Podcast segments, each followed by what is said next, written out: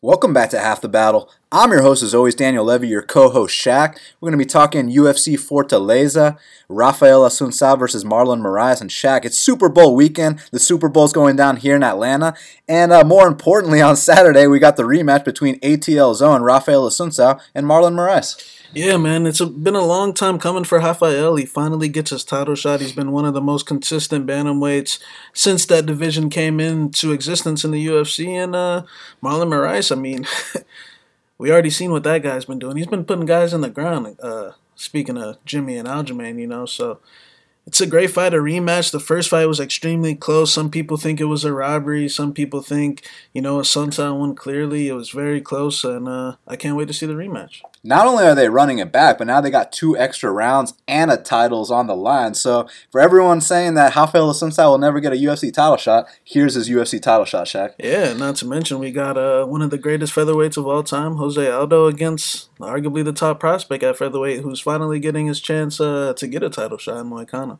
Oh man, Moicano and Aldo. That's a yeah. that's a fight right there. You know, speaking of title eliminators for Jose Aldo to beat a guy like Renato Moicano, if he wants any chance of getting a third crack at the reigning defending Max Holloway, you can't just come out here and squeak by Renato Moicano. He's got to finish him, Shaq. Yeah, one hundred percent, man. Uh, they already had Moicano as a backup fighter, so I know they're looking at him, and you know Moicano's you know one of those last guys that Max you know kind of needs on his resume at featherweight hundred percent. That's something we were actually talking about recently. How yeah, Max could go ahead and move up to lightweight now, but if he really wants to cement that he's the greatest featherweight of all time, you have to have that win over Renato Moicano, and additionally, a win over uh, Frankie Edgar won't hurt the resume either.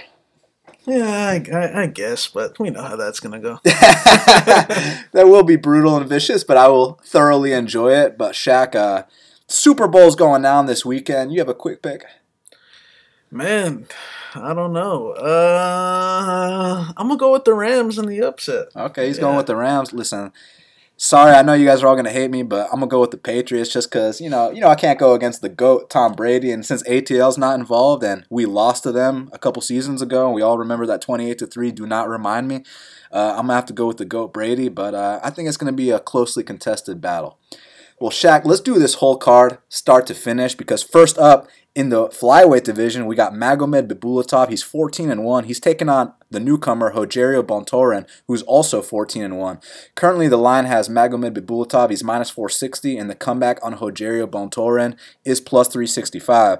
We already know about Magomed Bibulatov, very good Russian prospect, but Rogerio Bontorin, talk about earning your UFC contract. Uh, he earned it on Dana White using that contender check. Yeah, man, Bibulatov's kind of lined in that similar range he was his last fight, that minus four to five range uh, when he fought uh, Chicano Moraga, in which he got sparked unconscious. Uh, hey, it was his first big fight. I guess uh, it was definitely a big step up in competition, considering you know, Bibulatov he, he is from Russia, but lately at the time you know he was fighting guys like free uh what's his guy's name Khalil Rountree's brother uh Janelle Lauza, you know you know taxi taxi cab drivers, you know uh you know the typical can.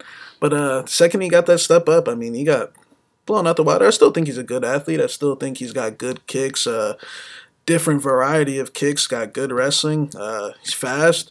I think uh, Rodrigo Bontorin, uh, Rogerio Bontorin, I mean, his performance that he had on Contender Series, I mean, he fought a, undefeated 13 and 0 guy, another guy that could have possibly got signed as well.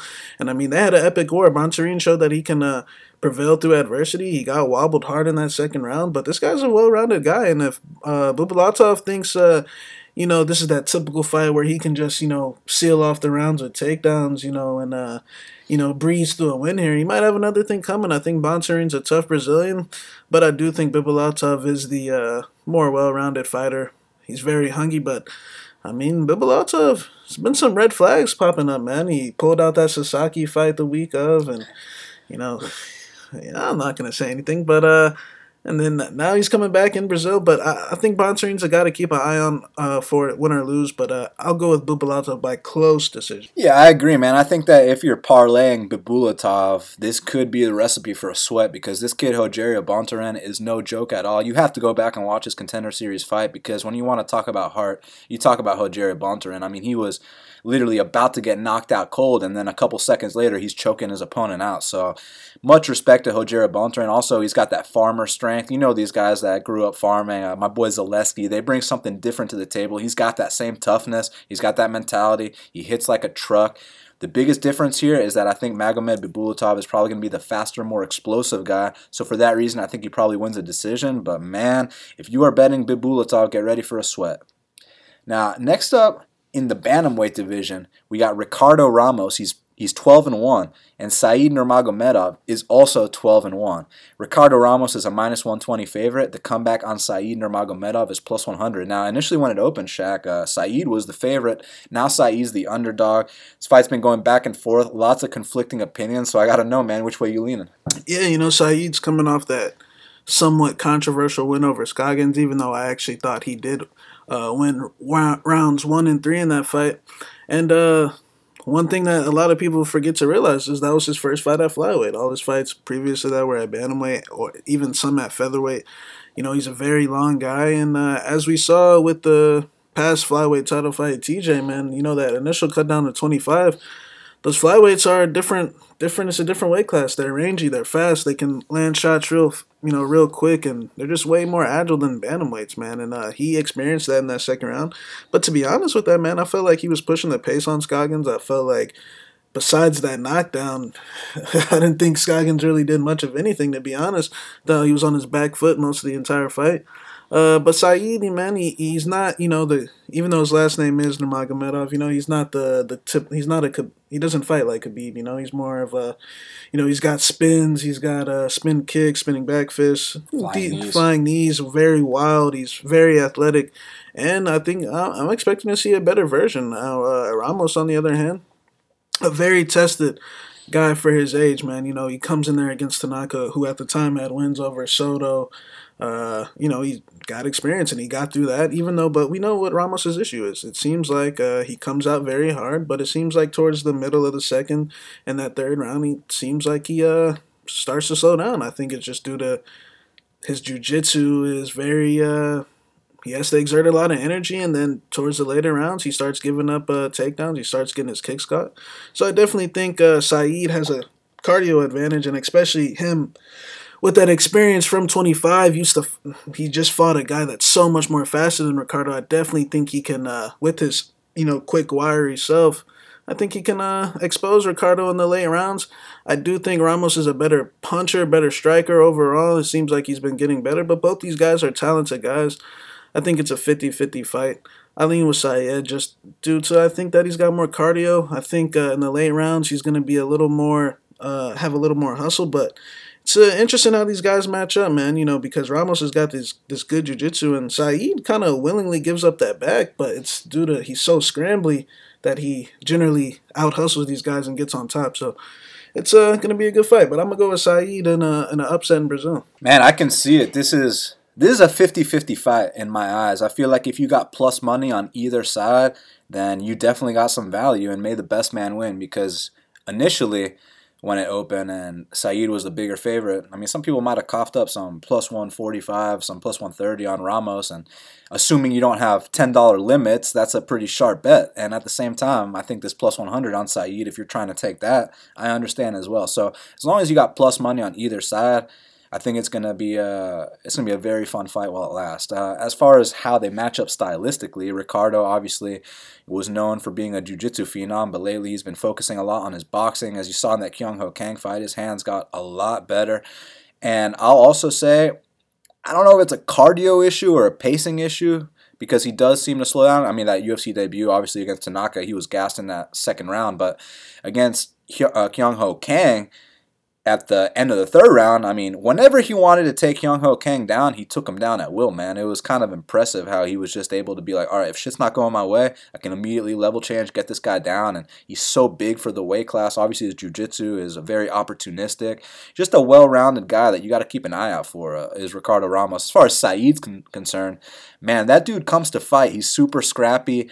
And the fact that he was at flyweight, you know, this guy like we talked about with that TJ and Henry fight, it's one thing to drop from featherweight to bantamweight, but when you're dropping from bantamweight to flyweight, you're at the brink, the edge of your body fat. And I mean, these guys look like they're about to die when they drop to 25s. And that was the case with Saeed. And he still went out there and beat Scoggins first and third round. So he pushes a good pace. He's scrappy, flying knees, spin kicks, uh, just regular roundhouse kicks, big bombs. I really enjoy watching him fight. Scrambly too. You take this guy down, he will pop back up, and he's got takedowns of his own. You saw that blast double he hit on Scoggins in the third round. So I know Ramos does give up some takedowns, so I expect Saeed to get a couple. But man, he does leave that opening for the back take that you talked about. I noticed that as well, and Ricardo said he's going to choke him out. So that's not going to surprise me, but I personally see it being a three round fight man, it could go either way. I'll, I'll go with uh with Ricardo, but man, may the best man win. This is one of the best fights on the entire card, and I cannot wait to see uh, how this one goes down. Man, if someone's dominant here, holy shit, right? So going into this fight, before the fact, it's 50 50 in my eyes. I'll lean with Ricardo. Now, next up in the featherweight division, we got two newcomers. We got Geraldo de Freitas. He's 11 and 4, and Felipe Cabocão Colares is 8 and 0. They currently got Geraldo de Freitas minus 130. The comeback on Felipe Cabocão Colares is plus 110. Now, Shaq, it opened to pick him. Now, uh, the favorite is Geraldo de Freitas. There's plus money on Felipe Cabocão Colares. We watched them briefly. I gotta know, man, which way you leaning?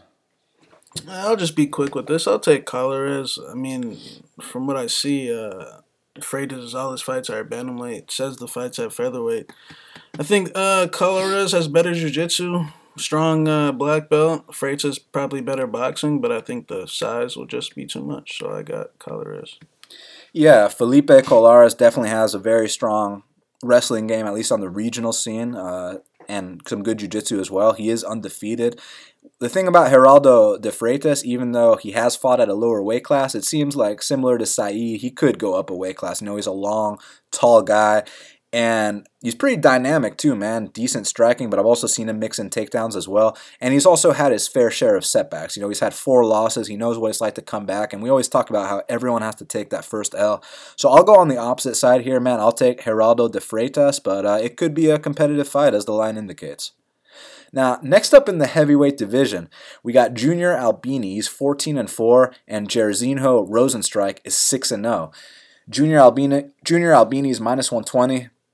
The comeback on Jairzinho Rozenstruik is plus 100. Shaka, I know Junior Albini is not going to ask for an autograph in the middle of the cage like he did against Arlovsky this time. You might have to change his diaper, though, so I got to know, man. You going with the newcomer Rozenstruik or you going with uh, the now vet Albini? Yeah, it's an interesting fight. Probably close to 50 50 fight. Albini's been, you know, his last fight with Alexi. I mean, Alexi gets a lot of guys in that, so. You know, uh, I guess I could say no shame, but you know the way it unfolded. The way it unfolded was kind of embarrassing. Um, but then you know his fight with Arlovsky, he didn't pull the trigger, and even his you know his strength is his boxing, but even technically speaking, he leaves a lot of openings on the feet. His defense isn't the best. Uh, I think Albini was a I don't want to say a hype job. He only won one fight, but you know I think he caught Tim Johnson on a good on a on a bad day. So as far as Rozenstruik, uh, I see he's got some kickboxing credentials. But you know, I'm not really impressed with them either. I think both of these guys are, you know, just gonna be heavyweight washouts. But I'll take Rozenstruik since he's the uh, underdog. I think uh, in fights like this, I always take the underdog. I think uh, Albini leaves a lot of openings on the feet, and uh, so does Rozenstruik as well. But I think uh, Rozenstruik will catch him early with one. Yeah, look, Rozenstruik actually comes from a kickboxing background, very explosive, dangerous left hook. With Albini, you know, they kind of were trying to hype him up because I think he actually comes out of Astra Fight Team, which is pretty damn good camp, man. It's just that, you know, similar to Fortis MMA, uh, they got their really good guys, and you know, at lightweight, at, at welterweight, at middleweight, but then their heavyweight, Rashad Coulter, kind of sucks. Well, here in Astra Fight Team, they got really good guys in the lower weights, but their heavyweight, Junior Albini, uh, is, is, a can. But as far as his matchup's concerned, he does have a path to victory because Jairzinho Rozenstruik has zero ground game. You take this guy down once, and he's not getting back up. It's just can you trust Junior Albini to be smart enough to make that decision? Because he strikes me as someone who likes to stand up and bang as well. So I do think that if they stand, that Jairzinho probably will be the cleaner guy. But man, he's only six and zero. Oh. He's transitioning from another sport. One thing you need in the UFC is a ground game. I'm not convinced he has that. But I'm not convinced Junior has it either. For the sole fact that I will never pick Junior Albini ever again, I will go with Jairzinho Rozenstruik. But money wise, uh, S- save your money. Now, next up, in the flyweight division, we got Mara Romero Borella. She's 11 and 5, and Taila Santos is 15 and 0. Currently, they got Taila Santos minus 165. The comeback on Mara Romero Borella is plus 145. Well, Shaq, the newcomer, making the UFC debut with an undefeated record, and she's actually the home favorite against uh, Mara Romero Borella, who's coming off a very close decision with Katlyn Chookagian. So I gotta know, man, who you got? Yeah, it's a good matchup. I like Sa- Santos's fight on the contender series, fifteen and zero. Yeah, a lot of those wins were against uh, cans, you know, soccer moms. But hey, I, I got to see the the skills in a three round fight the, on the UFC level, and she definitely uh, performed well. Complete domination, jiu-jitsu, Muay Thai. You don't see girls with Muay Thai at that level. You know, Mara Borella, I think she's a nice girl, but I think she's a very timid girl. If you look at her record, she has been KO'd on three different occasions. I think she's very scared to get hit on the chin. I think she's scared to commit. I think her strength is probably her, her, her uh, wrestling, grappling, but uh, even when she gets on top, man, you can't even trust her there uh, in certain times. You saw when she got on top of Chookagian, Chookagian instantly had her in a triangle armbar, and I've seen it multiple times on the Invicta scene as well. I think Santos honestly rolls here, man. I think she puts on a Muay Thai clinic. I wouldn't be shocked if she got her out of there, but I, I see some. I could see some knockdowns here as well. I just think uh, the power, the ferocity. This girl's training. Uh, you know, she's got good takedown defense. We saw her, you know, push that head down. So I got uh, Santos by 30-26, if not a finish. Yeah, this is a really interesting fight because when it first got announced, uh, you know, I remember Morella Barella's UFC debut against Kalindra Faria. Took her down in the first round, tapped her out. First round finish. You don't often see chicks going out there getting first round finishes, so that was impressive. But then her next fight with Katlyn Chookagian, you know, there was a stat that Katlyn Chookagian uh, did in that fight, and you know the commentators were talking about it, and I believe it's something along the lines of she landed 20 of 150 strikes. Just think about that for a second. It's 21 of 128. what was that? 21 of 128. She she landed 21 of 128 strikes. Okay, just, just think about that for a second, and she won the fight with those strikes. That should just tell you everything you need to know about Morella Barella's willingness to stand with someone, you know, because when you go back and you realize that she has been KO'd stiff by Anna Elmos, you know, hey, that was 2015. Now she's training at ATT. Maybe she's a new person. But then you watch the Chookagian fight, you see that stat 21 of 128 strikes landed. That's a uh, pretty fucking sad, man. She's very scared to get hit. Her chin is suspect. She is a black belt in judo. But the thing about Taila Santos is, firstly, I saw her takedown defense on Contender Series. She's got the basics down. But more importantly, I know that she has her own private D1 wrestling coach with her in Brazil, so I know she's addressing that every single day. Also, about how good is her striking? Well, you guys remember Marina Rodriguez, who went to that controversial draw with Randa Marcos. All of us thought she won. Well, Taila Santos beat Marina Rodriguez in a pure Muay Thai competition. We all know Marina Rodriguez is a Muay Thai uh, champion. So that's how good Taila Santos uh, Muay Thai is. And obviously, I mentioned she's got the takedown defense. She's got the D1 wrestler with her. How's her jiu-jitsu? Well, she fought a black belt on Contender Series. She took that black belt's back in the third round. So I don't see this as striker versus grappler. I see this as a well-rounded fighter versus a one-dimensional fighter. So for that reason, I have Taila Santos to win a decision. It could be a 30-27 or it could also be a, a knockout. Now, next up in the welterweight division, we got Tiago Pitbull Alves. He's 22 and 13. That's a lot of fight check. He's taking on Max Payne Griffin, who is 14 and 5, and currently they got Max Griffin. He's minus 200. The comeback on Tiago Pitbull is plus 170. I gotta know, man. You think there's value in uh, the home underdog? Or are you taking uh, the young man Max Griffin here? Yeah, well, if you ask Jose Aldo, these Brazilians that moved uh, out the country aren't Brazilian anymore. So. but uh, yeah, I think Griffin's actually gonna roll here, man. I, I, you know, Griffin, he doesn't have the best UFC record, but when you look at the guys that he's been thrown in there against at the early stages in his UFC career, Covington, uh, Zaleski, uh, Millender, had to fight a Mexican in his hometown. So I mean, oh, tough winner. Yeah, tough winner. I mean, the guy, uh, the guy's been doing man. Mike Perry in, in his, his hometown. hometown.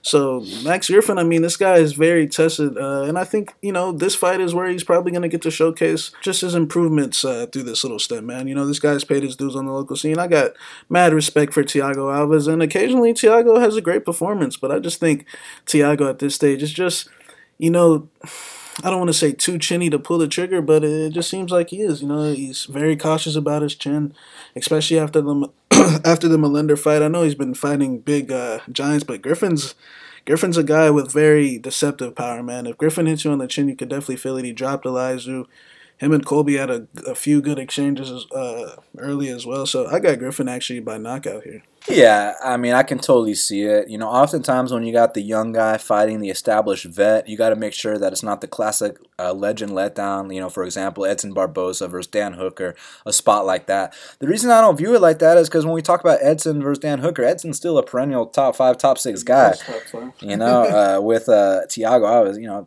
perennial top 30 you know you know what i'm saying? Back in the day he was a he was the number one contender but that, was ufc 100 man. You know it's about to be a ufc 234 or 235 or something like that coming up. So it's been a long time since Tiago was the number one contender. And i mean ever since his fight with gsp we know he's, he's been completely inconsistent. But as far as this matchup's concerned look like we've been saying on half the battle every single time Tiago pitbull has a fight once every couple of years he comes out there and styles on guys, puts on that Muay Thai clinic, and is like, "Oh shit, he's back." but is that really true? Because he only did that like once. Because the Mein fight was a fluke win. Fucking the last time he won a fight before that was fucking. So the only clinics he had was Cote and John, John Howard, Howard, which was like eight years apart. hey.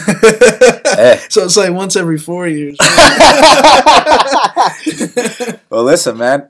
So you're saying he's due for another one, is, is what you're saying, huh? Well, no, he had one like a year ago. Or Cote was 2016. Okay, so yeah, you might be due for one here soon. You know what I'm saying?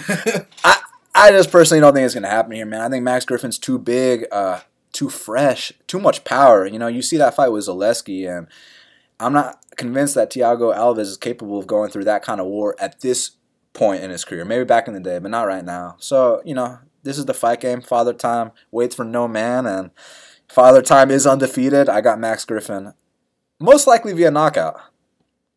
Now, next up in the middleweight division, we got Anthony Fluffy Hernandez. He's 6 0, and Marcus Maluko Perez is 10 and 2. And currently they got Anthony Hernandez, he's minus 165. The comeback on Marcus Maluko Perez is plus 145. A lot of action coming in on Marcus Perez. He's uh he's the popular underdog here. I got to know, man, because we have bet him in the past. We max bet him against James Bochnovic. Uh, came through there. That's the only time we've ever bet him. Do you think he's worth a shot here at dog money? Maluko, I'm a fan. I, I got that win over Heinisch on the local scene. He's got great jiu-jitsu. Hernandez is actually a black belt himself as well. Definitely less uh, experienced than Maluko. Uh, Maluko, one thing I'll say about him is it's almost like he's always at a disadvantage. He's very undersized for middleweight. I mean, let's just be honest. He's probably too big to make welterweight, but he's just small for middleweight, man. These guys can outmuscle him unless he's fighting a complete can like Bochnovic. Um, as we saw his last fight, you know, the skill level between him and Sanchez really wasn't that far apart. It was really came down to the tie ups, the fact that Sanchez could stall him out against the fence because he's the bigger guy. And we saw what Anders did. He really wasn't like, uh, it was an ugly ugly fight. It was just one guy's a linebacker and one guy's a, a, a welterweight. a welterweight, you know. So it was really like a football practice, man. So I think Maluko's at a disadvantage in most of these fights he's going to be in. Of course, he's he's been training at ATT for this fight. We could definitely see some improvements. We saw improve. We've been seeing improvements from him fight to fight. It's just a matter of Hernandez, who I've seen utilize a clinch game uh, early on in his fights, he's also got power in his hands. He this guy has actually been brought up by Griffin. You know, Griffin kind of groom this kid into the spot. And I'm a uh, slightly lean Hernandez, man. I just think Maluko's techniques are kind of I like his left kick, but I just think that he really doesn't have much control or he doesn't really understand the situational part of the game. You know, there's certain things you can't do at certain times of fights, and you know, you can't go for spins and then get your back taken and you know, the most telegraph spin. And we're talking spins that start, you know, from the from your legs and then come all the way up here. You know, just shit that's probably not gonna work out, but I'm a fan of him.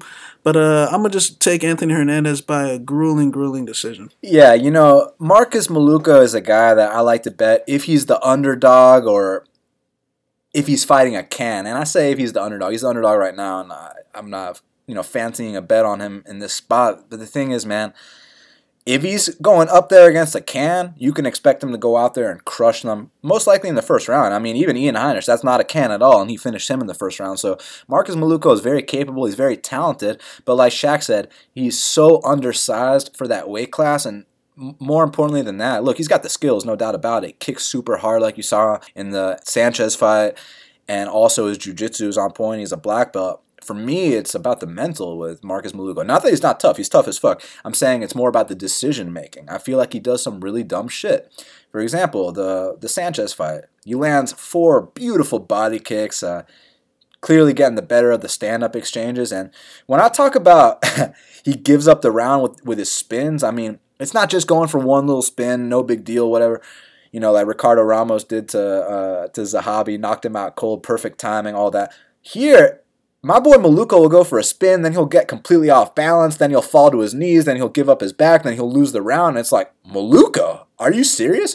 So that's the guy you guys want to trust with your money here going big against Anthony Hernandez? Look, good luck. I, I hope he wins for you. It's just that even though Hernandez is inexperienced, even though he's only 6 and 0, I like what I've seen, man. I know he gets into bad positions as well, but he has a way of getting out of them, and he has a way of just coming back and winning those fights, man. And you saw that beatdown he put on Brendan Allen and LFA. That was very serious, and only UFC ready guys go out there and beat Brendan Allen. I also think this will be a close fight because Marcus Perez, even though he makes those dummy mistakes, the dude's got skills. He's a very talented guy. He's a, definitely a good fighter. I hope he keeps his spot in the company, but I think little decisions he makes will cost him this fight. So for that reason, I also have Anthony Hernandez via decision. Now, next up in the strawweight division, we got Livia Renata Souza. She's 12 and 1. Sarah Frota is 9 and 0, and currently they got Livia Renata Souza at minus 220, and the comeback on Sarah Frota is plus 180. Well, Shaq, this ain't the minus 1,000 like Livia was against Alex Chambers. Uh, you, what do you think, man? You think there's a potential close fight? Yeah, man. Uh, Olivia Souza, she's the former Invicta champ. She definitely steamrolled Chambers like uh, the way you know you should. And then Frota, I mean, man, her contender series fight was absolutely brutal. She KO'd a girl stiff, a chick that she had already KO'd previously, but uh, she did KO her stiff. And Frota, man, she's a big strawweight. She's definitely slimmed down to some of the you know film out on on her. In the past, man. She's had fight at fights at bantamweight, flyweight, so she's definitely in shape. Uh, looks lean, man. Most girls, she's got that till game plan, you know, with the Astra fight team, and she's also a black belt as well. Seems like she doesn't like to fight the takedowns, you know, uh, the most, and she's definitely going to be in there with a serious takedown threat this time. Souza's going to be undersized here, dramatic. I wouldn't say dramatically, but she's going to be undersized here quite a bit and she's undersized in pretty much every fight, man. She's she's small, but the thing with Souza is, she her ter- you know she's a black belt, of course, but uh, you know you'd wonder like how does she get these chicks to the ground if she's so small, man? It's just the the technicality of her takedowns, man. She's got all type of tricks and getting girls down. I mean, she could get it stuff, but then hook the leg and then, you know, uh, still get on top, man. She's a serious black belt. So, Frota, I definitely think, uh, even though she's a black belt as well, I think Livia is the higher level black belt. And one thing I will say is, though, one flaw that Livia has is due to her, her being so small, when they when she gets back up from the grappling, she's a little tired and she backs immediately straight into the fence to catch her breath. And if she does that against Frota, Frota's a big power puncher, man. Frota might really put her on her ass. So I think this fight could actually uh, be lined a little bit closer. The only thing that worries me about Frota is that takedown defense, you know. But maybe you know she's a little lighter this time. Maybe she uh, UFC she takes it a little more seriously. Maybe she comes out here and uh, puts that left on her chin. If she puts that left on her chin, there's a good chance uh, Livia Souza feels it. But I agree with Livia being favored.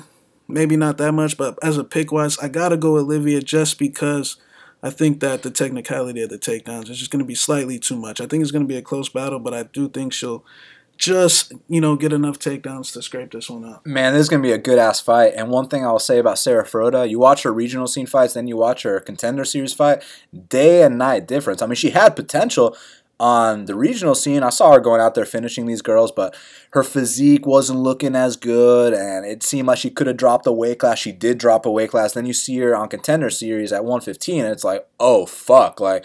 And I know people criticize the fact that you know she kind of strikes with her chin in the air. And listen, guys, this ain't this ain't the male. This ain't a male weight class. This is a female weight class. Uh, th- these chicks don't really capitalize on girls with chins in the air. However if you do bring one punch knockout power to the table in one of the, the women's divisions right now, because we're still in, you know, the infancy, I mean, this is still the beginning of women's MMA.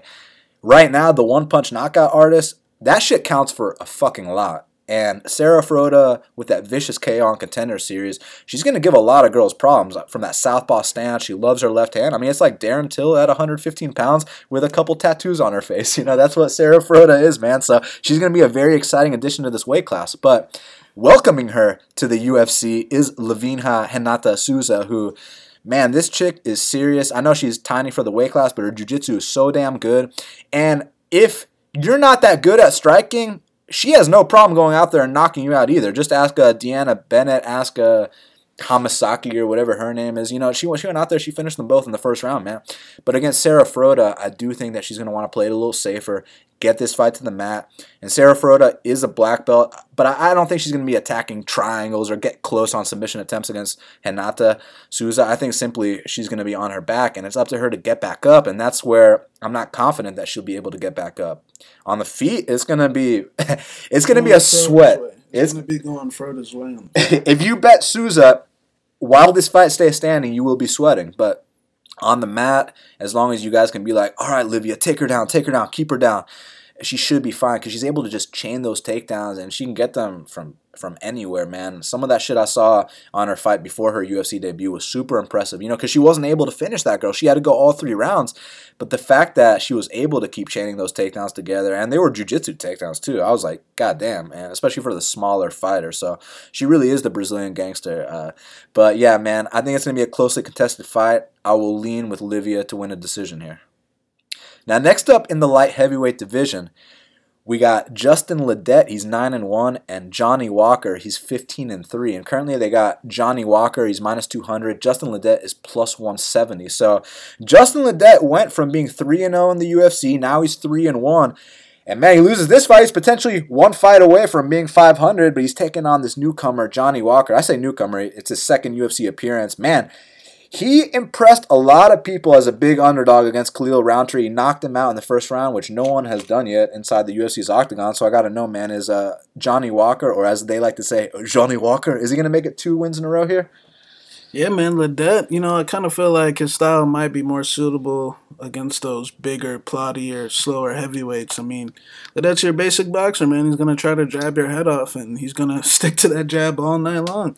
And, you know, against guys that are slow and don't move their head, he'll probably, you know, do a lot better. But now he's fighting guys that are a little more agile. You know, he's a little more sucked out now.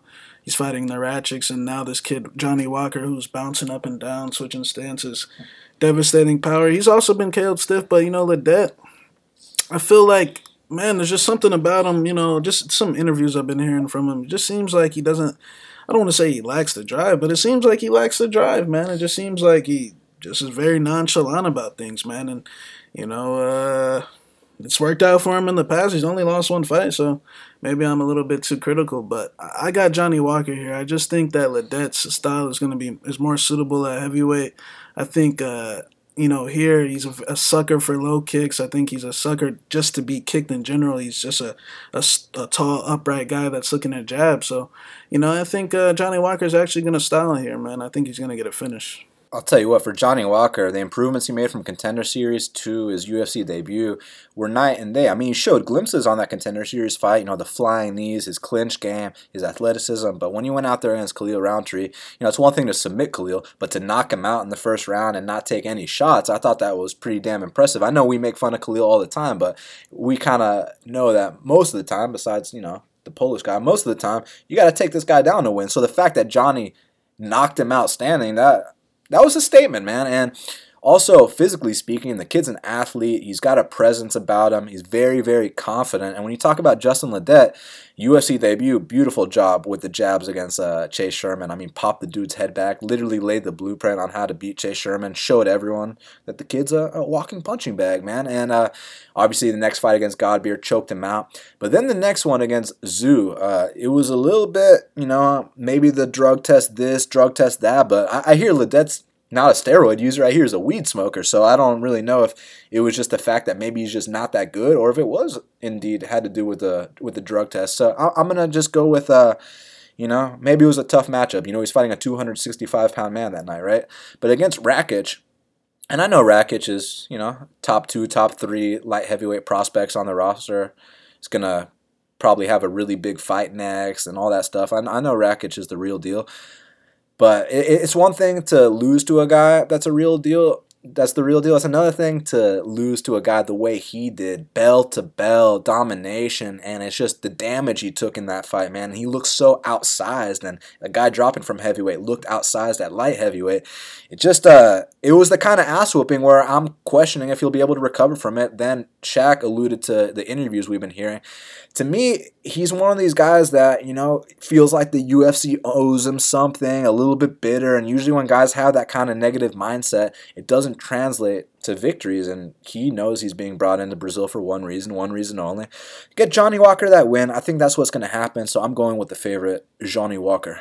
Now shit's about to get real because lightweight division.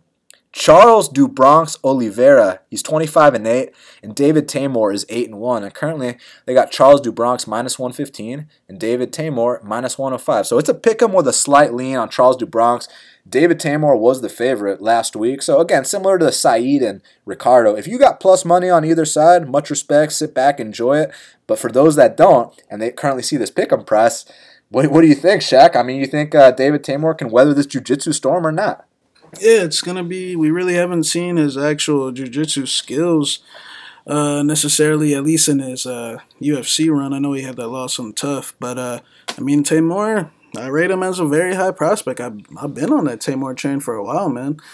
I think he's a, a great fighter. We know what he's up against. He's up against the greatest submission, uh, the greatest submission uh, expert the sport has ever seen. I mean, he's got the most submissions ever. Uh, he's also one of the, you know, bigger quitters in the uh, in the division as well. But he's been doing a good job of the quitting. But you know, when I look at those last few opponents, man, that he's been beating, at least you know Clay Guida, who's been submitted like ten times. You know, Jim Miller, who's lost like four. I know it was against the best in the world, and he did was coming off that win over uh, Alex. But I mean, Jim ain't winning no other fight. Just put it that way. Um, and uh, and Christos Giagos, you know what I'm saying. And before that, he's got sub wins over Jury. He's got he's got a great resume. Like I said, the greatest submission uh, artist of sport I've ever seen. There's really not any you know facts to say Teymur is going to be able to get out of this to get out of this. Uh, submission if Charles can get him to the mat. You know, Charles is very good at catching kicks. Teymur throws a lot of kicks, so you know that's what the fight could come down to. But one thing I think uh, people are kind of overlooking or not paying attention to is just you know Teymur the reason why I kind of rate him higher than you know the the normal lightweight prospect is this guy's very alert in there, man. This guy's very this guy's eyes are wide open. He knows where he's at at all times in that cage. He knows exactly when his back's about to touch that fence. He knows the sec the second that happens, he's got to go side to side. The guy's movement patterns are uh, you know top notch, man. I mean, he's frustrating everyone with that movement. You make one step one way, he's blasting you with that left kick, and you know Charles I think uh, on the feet, I think you know he's definitely. One thing I'll say is in these fights that he's uh, you know styling and he's got better stand up than these guys, man. He's got better stand up than Clay Guida, Jim Miller, and uh, Christos Giagos, man. Here he's at a complete disadvantage in the stand up, in my opinion. Of course, he can catch the kick, but not only the kick. If Charles makes one, you know, just very telegraph moved in, Teymur will slide away and crack him with the hands as well. We've seen it time and time again against Lando Vannata. I know y'all remember that Jason Novelli KO, a very tall, upright guy as well. So, you know, I think, uh, of course, Charles might sub him. You got to live with that for sure. But I actually think that Teymur is going to put Charles away, man. I think that Charles you know, hasn't been going through any adversity in these fights, man. Uh, when we saw that Felder fight, the second, of course, he ran Felder through the entire arsenal of subs, but Second, second they came out in the second round, man, the guy was looking for a way out, just like he always does. And I think uh, it'll be no different here. I think Teymur's, you know, his composure, his movement, you know, just uh, his standard Muay Thai in control of his weapons. I think he's actually going to get past this very tough test. And if he gets past this test, keep an eye out for Teymur. I mean, even if he doesn't get past this test, keep an eye out, man, because the thing with Charles do Bronx is anyone can get tapped out in the first round by this guy, including Teymur. So it's not really going to be that big of a shame for me to see Teymur get tapped out here. It just comes down to a couple things. You know, how good is David Teymur's defensive jiu-jitsu? Because I say defensive because I don't expect David Teymur to come out here, blast double Charles, get on top, pass. You know what, my boy David uh, Teymur's defenses, eye pokes, and uh, and a lot of cheating. I will say this: he currently has a better eye poke game than Jon Jones. Like, bro, that shit he was doing as Lance defending takedowns with eye pokes, like literally pulling his eye. aside. I was like, bro, like, hey, that's some next level cheating. Ref didn't take a point, like. Fuck yeah, you know. So he definitely has to do that. And another thing he has to do, he has to hit Charles do Bronx in the body. I mean, or the chin. You know, we've seen both of those are pretty suspect in the past. It's just that one mistake, one slip on a kick, one, you know, overextension, one, one mistake, and this guy takes your back. You know, this isn't Nik Lentz anymore. This is a guy that finished Nik Lentz twice. This isn't Drakkar Klose who's going to put his hands up in the air 10 seconds into the fight.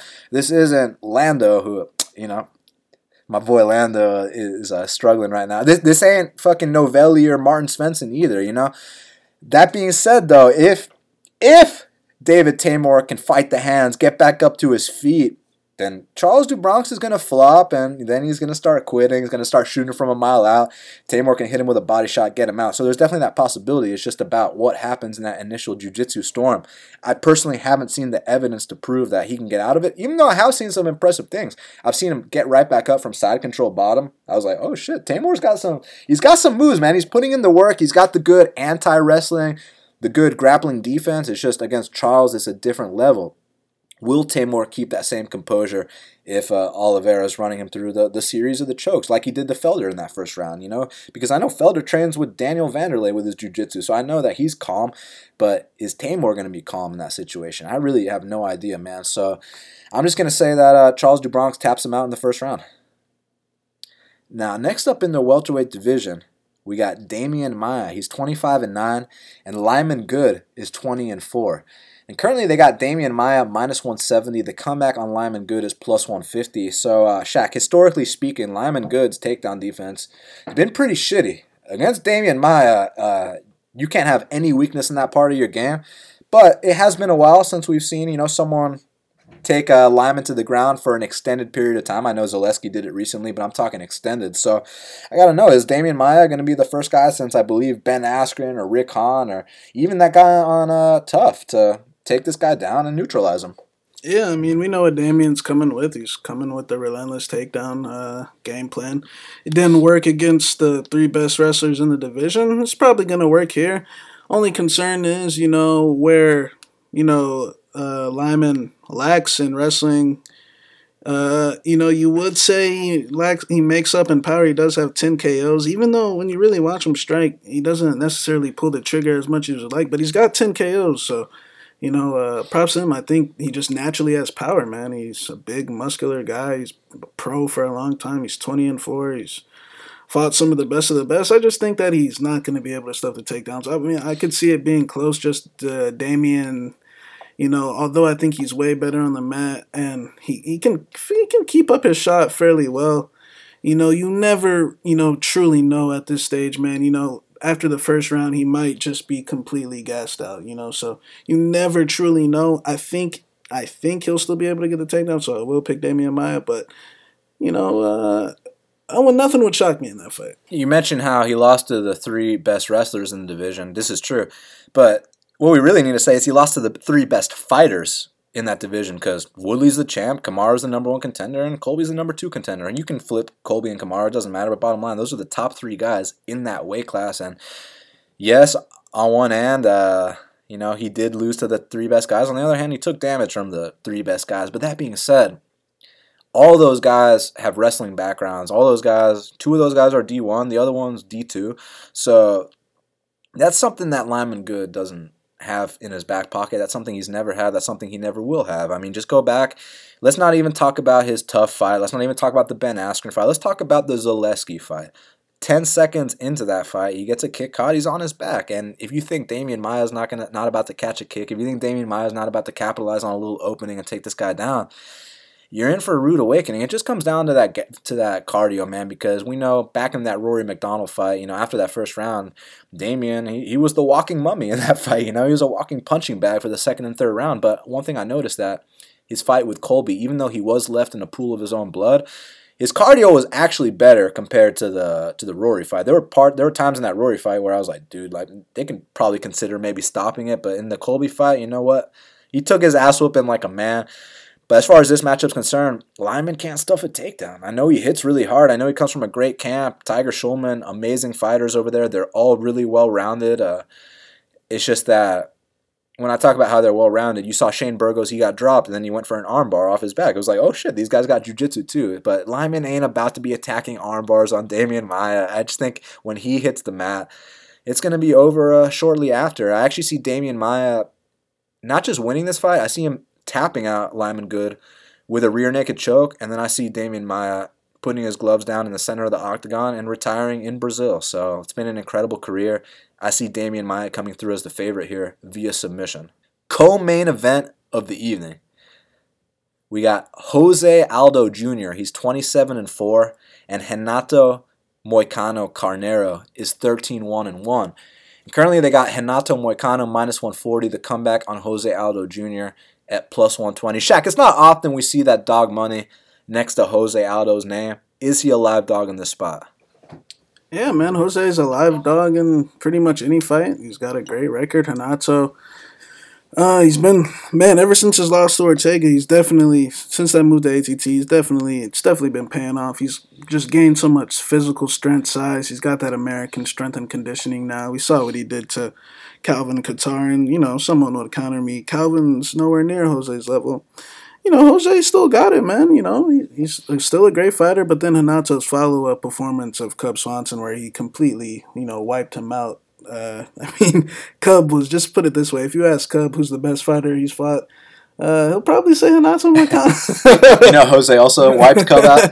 yeah, in seven seconds. But, but uh, you know, you know, you should have heard some of the stuff Cub was saying before that fight too. But uh, but uh, yeah, Jose still got him, man. I think uh, at this stage in his career, he's more of a one-dimensional boxer at this point. But uh, I don't. I think he throws his low kicks occasionally, no more than five times a fight. Um, they're going to be hard ones, but I think the main the main thing he has to uh, Renato has to be concerned with is just his punching power, man. I think uh, he still hits very hard, even though it necessarily hasn't translated to the most knockouts the guy's still a very capable boxer. I feel like that's pretty much all he's sticking to these days. His his win over uh, Jeremy was very uh, was impressive, man. He showed that there's a, a, level, you know, there's levels to this, and Jeremy's not on that level. But let's not forget Renato beat Jeremy like two and a half years ago as an unranked guy coming off a win over plus uh, 160 dog. Yeah, coming off a win over Zubaira Tukhugov, you know, he he beat Jeremy Stephens as well. So I think Renato is very capable. The one thing he's got to worry about is those hands. But as long as Renato keeps his chin down and extends Jose, I think we're going to see the same issues that uh always, you know, pop up in Jose's losses recently. I know, you know, he's a legend, but it's not the same guy. I still think the guy currently is still a great fighter. Don't get me wrong, but this guy currently still has got a cardio problem. I think the guy uh, doesn't move his head, even though he's got some little head movement there. But against when I say doesn't move his head, I mean against that long, rangy guy like Moicano. He can try to move his head all he wants. he's going to be too tired eventually, man. I think. Uh, You're saying like he might slip the first two punches. Yeah, he might slip the first, but the third one is going to connect. You know, he, will slip the first two, but the third and fourth will connect. And uh, I think uh, Renato just needs to extend him, make this a you know an extended fight. I think his cardio will prevail, the size will prevail. Jose's gonna have to take some big steps in as the fight progresses, leave himself open. I, I believe he'll get countered. I wouldn't be shocked if Renato was low kicking him, low kicking him well. I think the range is gonna be as the fight is early on. It's gonna be very scary, but as it uh plays throughout, I think Renato will get this 29 28, possibly even 29 27 with a knockdown in one of those rounds. I cannot wait for this fight. I know they got Renato listed at, as, you know, 5'10, 5'11, but between you and me, he's 6 foot 1. I've heard that directly from people that train with him at ATT. He's the tallest man in the featherweight division. I mean, him and uh, Zabit Magomedsharipov, the only difference here is that Renato's a top three guy. He's got the skills. He fights tall.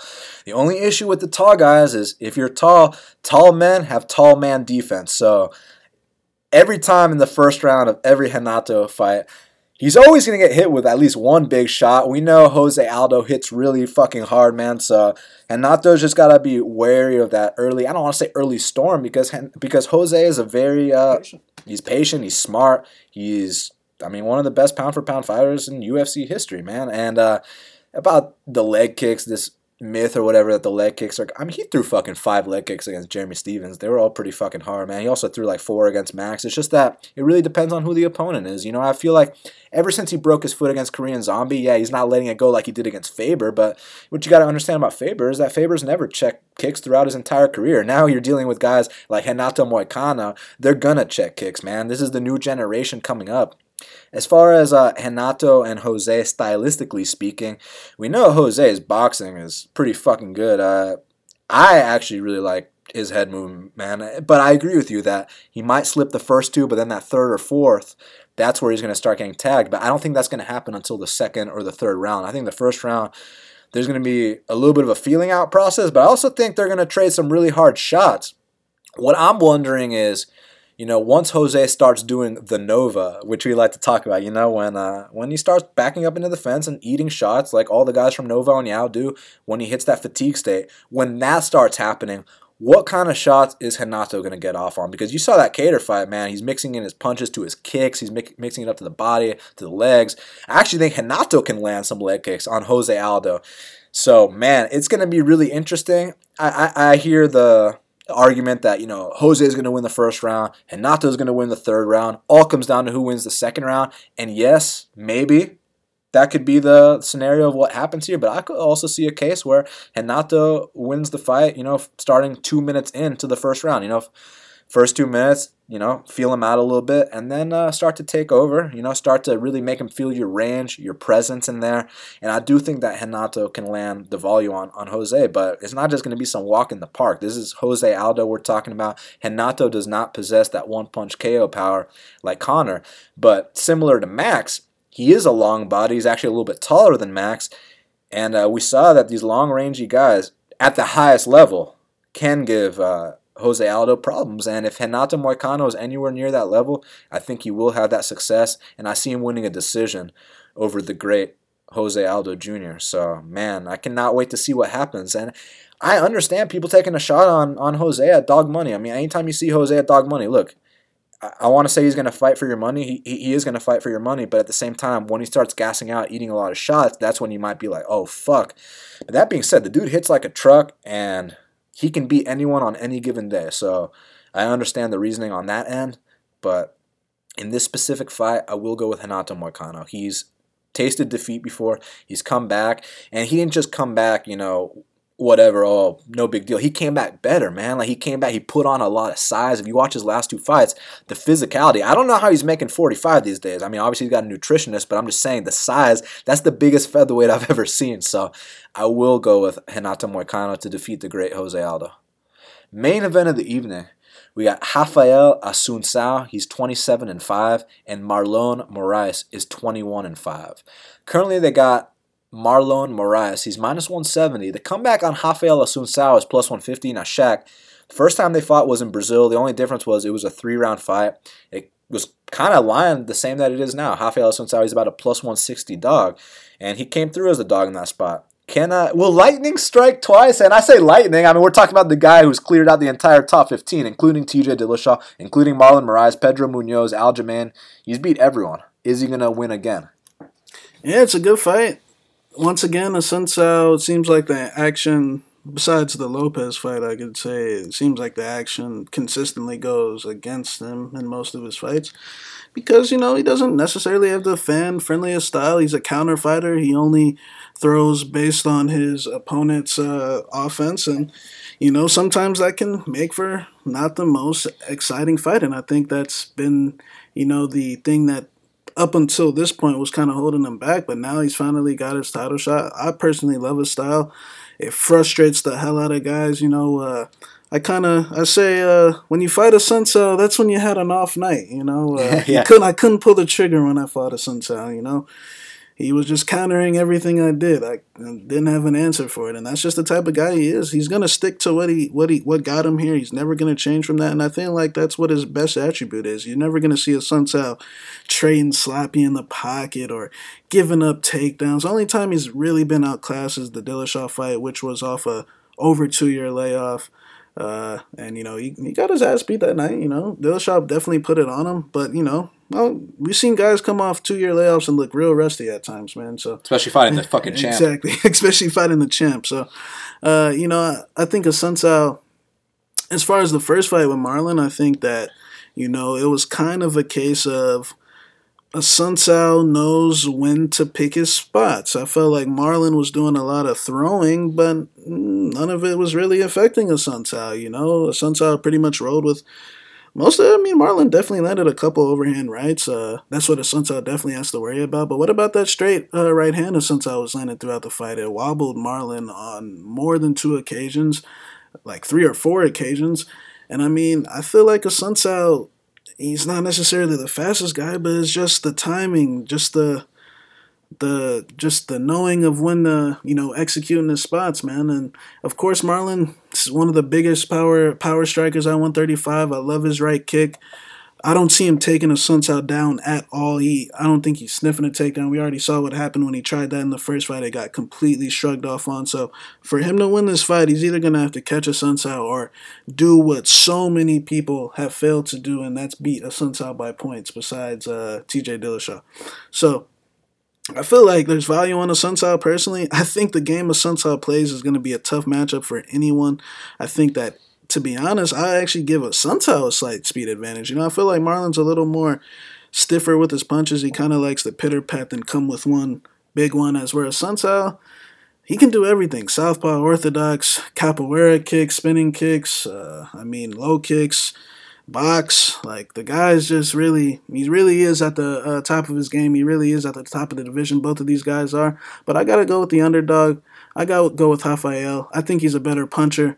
I think Marlon's slightly better kicking, but I mean, the, with the defensive game Assunção plays, this guy is basically like a fucking repellent, man. This guy repels everything. like nothing gets him, man. So I gotta go with the Assunção once again, man. I'm a, I'm gonna stop counting him out. Man, Rafael Assunção is like a fine wine. He gets better with time, and not only that, not only has he cleared out the entire top 15. I mean, he beat T.J. Dillashaw, the champion. He beat Marlon Moraes, Pedro Munhoz, Aljamain Sterling. Caraway. What about what about that fucking clinic you just put on Robbie Font his last fight? No one talks about that. I mean, dropping Robbie Font in the standing, just schooling him everywhere, man. It was a clinic. That spin kick. Who's who's throwing spin kicks on Robbie Font? He had a six inch reach disadvantage. He was gonna get knocked out. you know what I'm saying? Six inch reach disadvantage. It puts on a striking clinic on Robbie Font. So man, I'm just so impressed with Rafael Assunção. Obviously with Marlon Moraes, his last two fights killed Aljamain Sterling, killed Jimmy Rivera. Those are two very top guys we can sit here and say how Rafael beat Aljo two years ago, man. Like he's already beat these guys, you know what I'm saying? But like I know Marlon was more vicious with it, but when Marlon and Rafael fought, Marlon None couldn't hurt he couldn't hurt him at all, you know? Every time he tried to step in, counter. yeah. So one thing I've kind of noticed is that anytime Marlon doesn't get you out in the first round, I don't know what it is, but fights tend to get close with him. I mean, you go back even to the World Series of Fighting. So I know he fought Josh Hill twice, right? So the first time he fought Josh Hill, bro, that fucking one that went five round decision, that was a close ass fight. A lot of people were like, man, Josh Hill might have got robbed. I mean, I scored it for Marlon, obviously, but like a lot of people thought, hey, Josh Hill did really good. They rematched. Marlon knocked him out in the first round. But I'm just saying that one went past the one that went past the first round. It got sketchy. So we know he lost uh, to Assunção when it went past the first round. What about the Dodson fight, man? I, I also scored that for Marlon, but man, if he cannot get you out of there in that first round, it becomes a really fucking close fight. With Sterling and Jimmy, it wasn't even a fight. He got he got him out in the first. So back to this. If Marlon can come out here, head kick Rafael Assunção, get him out, then hey, that's how you're gonna beat him. But this shit goes to decision, man. And like I said, Marlon, anytime he doesn't get you out in the first round, it tends to go to decision. And guess who's the master of winning decisions. Rafael Assunção. So, man, I just feel like if this gets extended, Rafael is going to come out here and win again as the underdog in Brazil and fucking become a UFC uh, interim champ while he's at it. So, Marlon needs to come out here. He needs to knock him out this time. And I just simply don't think it's one does not simply knock out Rafael Assunção. The last guy to do it was about to make his welterweight debut against Dwight Grant. So, like, you know what I mean? He got knocked stiff by him. And, and not only that, Rafael Assunção beat Jorge Masvidal. You know what I'm saying, man? So, I, listen, I, I got Rafael Assunção to you know, win this uh, fight. I heard, well, you know, Rafael's from here, and uh, I heard a Rafael dropped out of high school to fight. He just quit high school and he said he was gonna be a fighter, and look where he is now. And now he's making multiple six figures a year. So I'm proud of uh, Hafi, man. Definitely represents our city well. But look, no no bias here, man. All bullshit aside, I really think that if Marlon doesn't get him out, Rafael's going to extend this, counter strike, win a decision once again. Well, now we got to hit up Kyle Marley for the Big Marley Minute. And joining us now on the Big Marley Minute is Big Marley himself. Kyle, it's Super Bowl weekend, but more importantly, the UFC is going down this weekend in Fortaleza. What's going on, Kyle? Hey man, not much. Looking forward to a big weekend. I actually don't even look at it as Super Bowl weekend because I've just been too focused on this card. I haven't been able to think about NFL yet. Uh, but I'm excited for two days of uh, sweating bets, sweating DK, hopefully winning some money.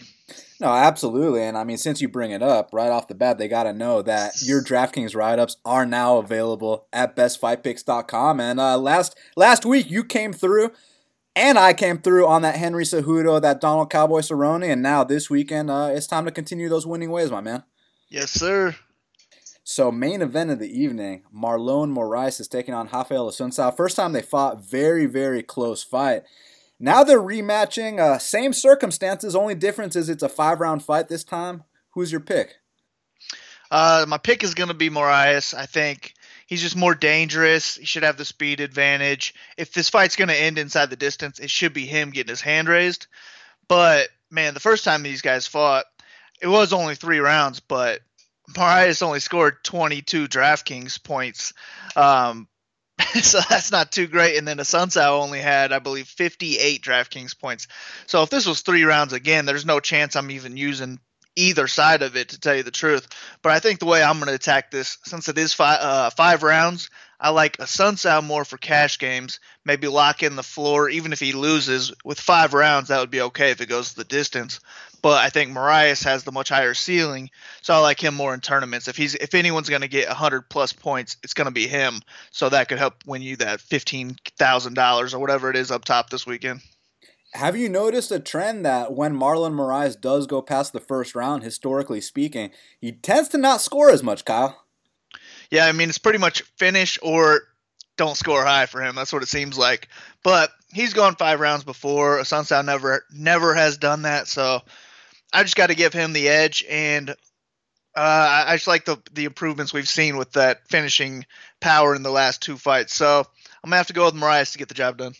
Now, next up, we got a welterweight match between Demian Maia and Lyman Good. Now, obviously, it's striker versus grappler. My question for you, Kyle, is do you think the striker has a chance to keep the standing? I think he, yeah, I think he has a chance. Um, I just think I don't know if he can knock Maia out though, and I don't know if he can keep this standing for three rounds. I don't see him being like Woodley or Usman or Covington. So I don't know. I think he's got a shot at the knockout, and that's what you're gonna want to shoot for. If you're picking him, you you're gonna you must be thinking he's getting the knockout. If you don't think he's gonna get a knockout, you really shouldn't be rostering him. And if you think Mike can get this fight to the ground once, then he's got 100 plus point potential. Uh, he scored over 100 at least three times. He gets a lot of advanced points once he gets the fight to the ground, and then he can submit pretty much anybody in the world. So I like Maia here to get the job done. I've also heard that uh, Good was in like a car accident recently, so maybe that's going to affect him a little bit. Who knows? Um, but I'm gonna have to go with the old man to get the job done. Maybe sail off into the sunset, get a win, uh, get a win, sail off into the sunset.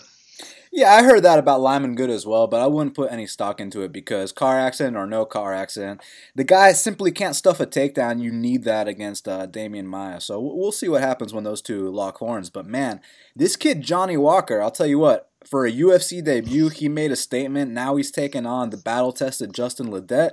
You think there's some value in the dog here, or do you think the hype train continues to roll? I'm gonna I'm gonna take the hype train. I think he's again more dangerous, higher ceiling, so that's what I'm shooting for. Uh, if anyone's getting 100 plus here, I believe it's gonna be him that does it. But I think Ledet could give him some problems with the boxing, so I'm just not so sure I'm gonna be. uh, Like at first, I thought this was going to be a 100% all-in fight for me. Um, I'll have Ledet or I'll have Walker in, in every lineup. But the more I've been making lineups, I haven't been using this fight that much. Um, so I think it's just I'm just gonna sprinkle both guys in. Ledet's solid because he's only seven K. If he wins, he's gonna pay that off. Uh, but with Walker at 9,200, he really does have to get like an early finish to pay that off. I'm thinking.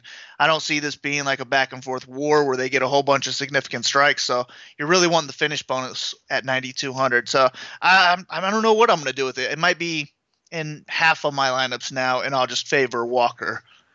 So Anthony Hernandez, Fluffy Hernandez, is making his UFC debut. He's taking on Markus Maluko Perez. Now, many people thought that Markus Perez could have won that decision against Andrew Sanchez, but regardless, do you think that uh, he's a live dog here against the newcomer Hernandez? Yeah, I think he's a live dog, but I'm to go with Hernandez. I think on the feet, he's just he's to have the edge, and I see that getting the job done. But I don't know. I it's not that I'm confident in, and I'm definitely gonna have some shots on Perez as well. He could get a submission if it hits the ground, I think. Um, but I do think this is a solid fight to target because I don't think either guy is going to be too highly owned. So we might be able to get an under the radar finish. And I'll take some shots on both sides, but I like Hernandez more. And since he's a newcomer, probably won't have a lot of people knowing his name, and that will take away from his ownership. Max Griffin's taking on the legend Thiago Pitbull Alves. Max is the bigger guy, the younger guy, the fresher guy. There's a minus 200 next to his name for a reason, but I got to know. Every once in a while, it seems like every year, every two years, Thiago Alves comes out there, puts on that Muay Thai clinic. Uh, you think he's going to be able to do that here as an underdog? I don't, I don't see him putting on a clinic, but I do think he'll be, you know, the more technical fighter. If he can work those leg kicks, that'll definitely help him a lot. Uh, but I think Griffin's probably just going to be a little too bit too much for him overall, so I do have to favor him to get the win. It's just that he's nine thousand dollars on DraftKings, and I mean this guy never gets over hundred points. He's not going to be going for any takedowns, so he's going to have to get a knockout to pay that off. I'm thinking, so I probably won't have too much of him on DraftKings. Um, so i would rather have Alves actually if I was going to pick between the two, and then hope that Alves can again like Maia, just get a win right off into the sunset. Um, I've had some big wins with Alves in the past. Maybe he could pull it off again for me, but he's only 7,200. I think if he gets the win, he's going to pay that off. And maybe, I don't know, maybe we see an old school Alves and he can get a finish here, but I'd rather just have him for the price, uh, but it won't be a fight I'm targeting heavily. So Junior Albini is taking on the newcomer Jairzinho Rozenstruik, and interestingly enough, the line has flipped, but I know that the DraftKings price has remained the same, so I got to know which way you're leaning. Man, I, I'm not sure. I'm, probably going to end up 50 50 in this one. Um, if I throw a lineup in without Albini, I'll probably just end up making the same lineup and put Rozenstruik just because I, I don't want I don't feel confident in either one of these guys getting the job done. I think Albini has a clear path to victory if he wants to get this fight to the ground. I think he can win with ground and pound or a submission down there. But on the feet, I think Rozenstruik is going to have some serious power. Maybe he could put him away as well. So I think they both have 100 plus point upside. And at 8100 bucks, that's going to be on the winning lineup if they do get a first round finish. So it's a fight I like a lot. I can't put it in every lineup if I'm going to 50 50 it because I don't want to throw away half my lineups. But I think I'm going to go ahead and side with Rozenstruik for now. Um, that could change. I'm not sure. But I'll say he gets an early knockout and if I was going to use just one lineup and throw it in there, it would be him. Last but not least, we have Russia versus Brazil because Magomed Bibulatov is taking on Rogerio Bontorin. And I don't know if you saw Rogerio Bontorin's win on Contender Series, but it was the kind of comeback win where there was no option or choice but for Dana White to sign him. And with Magomed Bibulatov, obviously he had the hype train coming into the UFC. He's one and one. He's looking to get that record one fight above 500. So I gotta know, man, you going with the big favorite Bibulatov, or do you think the newcomer Bontorin can get a win here? I'm gonna go with uh, Bibulatov. I think this is a, a, solid fight for him to come back after that Moraga loss. Uh, he was a big favorite in that one, and he let a lot of people down. Uh, now he's 9,400. That the problem is at that price, he's probably going to have to get a finish, and he's going to have to score more than anyone else on the card to be in the first place lineup. I'm thinking. So I'm really not loving this fight for that reason. It's just too high of a salary, and I, I don't really care for the dog here at that price either. So if I was just making, you know, five or less lineups, I think I'd just fade this fight altogether. But if I'm making a whole bunch of lineups, I'm going to have a lot more Bibulatov than I will Bontorin. So uh, the favorite will be my pick, but just fade this fight, really. Well, Kyle, that's why you are the DraftKings guy for half the battle. It's going down this Saturday on ESPN Plus, UFC Live in Brazil. They can follow you at Big Marley 3, and uh, your write ups are available at bestfightpicks.com. That's right, man. If you want all my picks with full breakdowns, just head over there, get my write up. It's only $7.99. Um, it's well worth it, especially if you just like reading it. That'll keep you busy for a while. So let me help you make some money, and let's get it. Yeah, it's well worth it. The night before the fights, I like to sit down, read that article, see what DraftKings guru Kyle Marley has to say about every single fight, and uh, then uh, the next day comes and it's fight day. So hit up bestfightpicks.com for that. Kyle, we'll speak soon, my man. All right, man. Good luck. You too, brother. And that's why Big Marley is the DraftKings guy for half the battle. Well, Shaq, now we got to talk about the fight to watch and the fighter to watch. So, what is the fight to watch for UFC Fortaleza? My fight to watch is going to be Charles Do Bronx Oliveira versus David Teymur. I mean, Charles Oliveira has the another opportunity to do some typical Do Bronx shit, man, to get another sub win, to strangle another man unconscious in Brazil, which he's never lost in Brazil, by the way. And David Teymur, if he can pull this one off, this is a big statement. To put down a vet like Charles, the greatest submission artist the sport has ever seen in Brazil the bright skies for him, and there's a lot of good matchups for him uh, moving forward. So that's my fight to watch. Yeah, Teymur versus Oliveira is obviously one of the fights to watch. There's no way that one can be boring. But for me, my fight to watch is going to be Ricardo Ramos versus Said Nurmagomedov. You're talking about two of the top prospects at 135 pounds. They both have 12 and one records. Not to mention it's Brazil versus Russia. You know that anytime those two countries uh, meet in any type of sporting event, it's going to be super competitive they have a lot of pride, and both these guys bring so much to the table in, in their own respective areas. So for that reason, Ricardo Ramos versus Said Nurmagomedov is my fight to watch. Shaq, who is your fighter to watch for UFC Fortaleza? My fighter to watch is going to be Renato Moicano. Look, man, when this guy made his UFC debut, he was instantly pegged as a future title challenger, top five guy, top 10 guy. He's worked his way there. He worked his way to the top five in three fights, you know, so that just shows you how good he is. Now he's got the, the opportunity to put a stamp on it, to get the legend out of here, to, you know, like you said, is, it your time or not? You know, it's, it's if he doesn't get, win this fight, he probably will never get a title shot, you know, so He's gotta he's gotta beat Jose Aldo. If he gets this uh, win, he's probably gonna get the title shot. But just to beat, you know, a guy he probably looked up to, a guy who also said he wasn't Brazilian, and uh, now he gets to, you know, beat a I guess uh, idol. I guess so. Renato Moicano's my fighter to watch. All eyes will be on Renato Moicano versus Jose Aldo. For me, my fighter to watch is Rafael Assunção. This is the biggest fight of his entire career. If he goes out here and beats Marlon Moraes, not only will he finally get the respect he deserves, but he's going to have a gold belt around his waist. And conversely, if he loses this fight, that's going to be such a dramatic setback to the point where you know the UFC weren't in a rush to give this guy a title shot anyways, despite his resume. He loses to Marlon Moraes, it's going to be it's going to be a couple years until uh, he gets another title shot. So this is the biggest fight of Rafael Assunção's career, and for that reason, the criminally underrated Rafael Assunção is my fighter to watch. Well, Shaq, we did it. It's going down this Saturday on ESPN Plus. UFC Fortaleza, Moraes versus Assunção. I can't wait for this card, man. They can follow you at MMA Genius 05. They can follow me at Best Fight Picks. You can check out our plays at bestfightpicks.com. Last week came through on that Cowboy Cerrone and that Henry Cejudo dog money. This week, uh, I have some good things planned, and next week as well, and the week after, because I believe there's about 10 straight weeks of UFC. So make sure you go to bestfightpicks.com. Subscribe to Half the Battle on iTunes, SoundCloud, YouTube, and Stitcher. Hook up those five star reviews. And thank you so much to every single person that supports us. And until the next time, let's cash these bets.